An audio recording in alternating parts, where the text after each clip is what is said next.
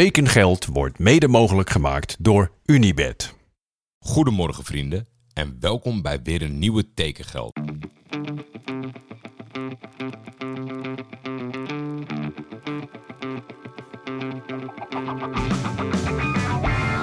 Waar gaat Hilterman naartoe? kan u mededelen dat er overeenstemming is bereikt met Johan Cruijff bij Feyenoord. Navarone voor. Vandaag in andere kleuren, hè?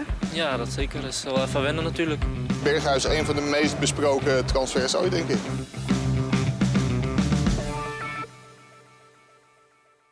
Allereerst schrok ik mij vanochtend het apenlazerus, want wat bleek, ik was geblokkeerd door Team VVCS.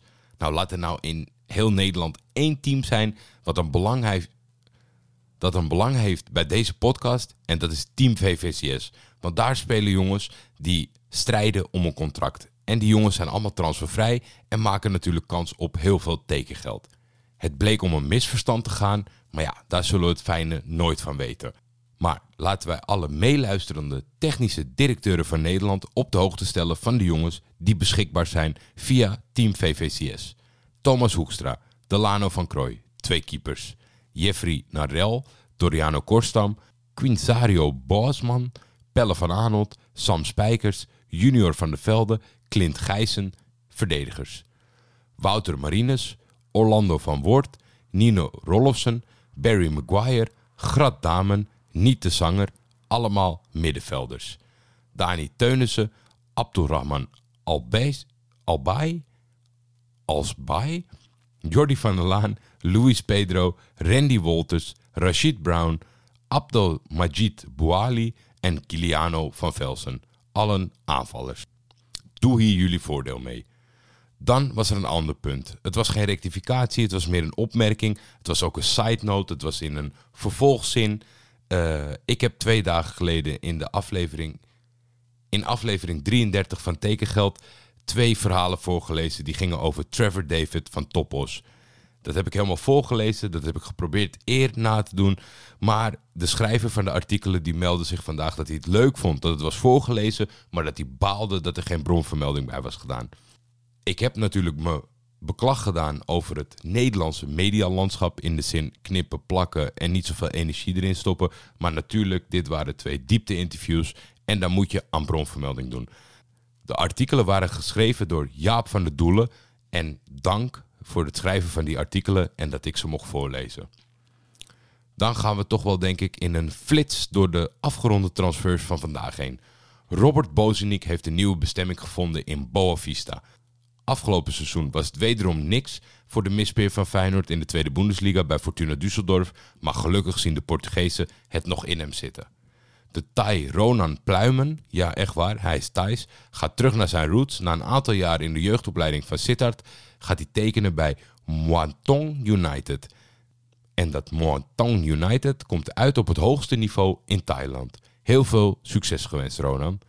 Na twee seizoenen in Almere is Frederik Helstroep klaar met Nederland en gaat verkassen naar, naar FC Helsingør op het tweede niveau in Denemarken.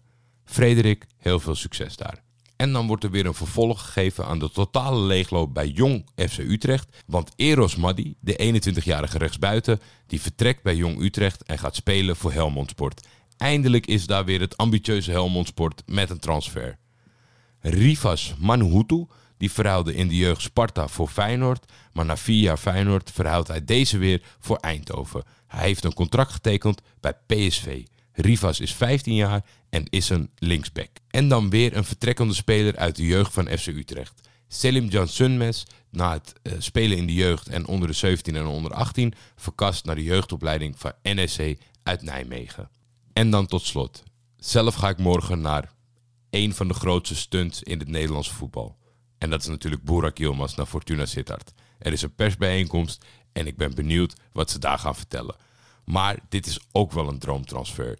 Want als je in deze omgeving op het amateurniveau hebt gespeeld, dan moet deze transfer je tot de verbeelding spreken.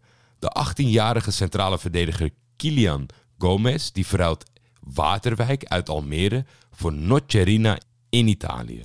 Nocerina komt tegenwoordig uit op het vierde niveau en dat is de Serie D Girona H.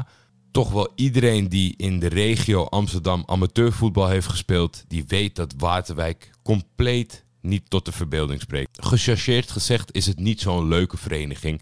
En ook met weinig toekomstperspectief wat dat betreft. Terwijl je ver onder het hoogste niveau zit van die competities.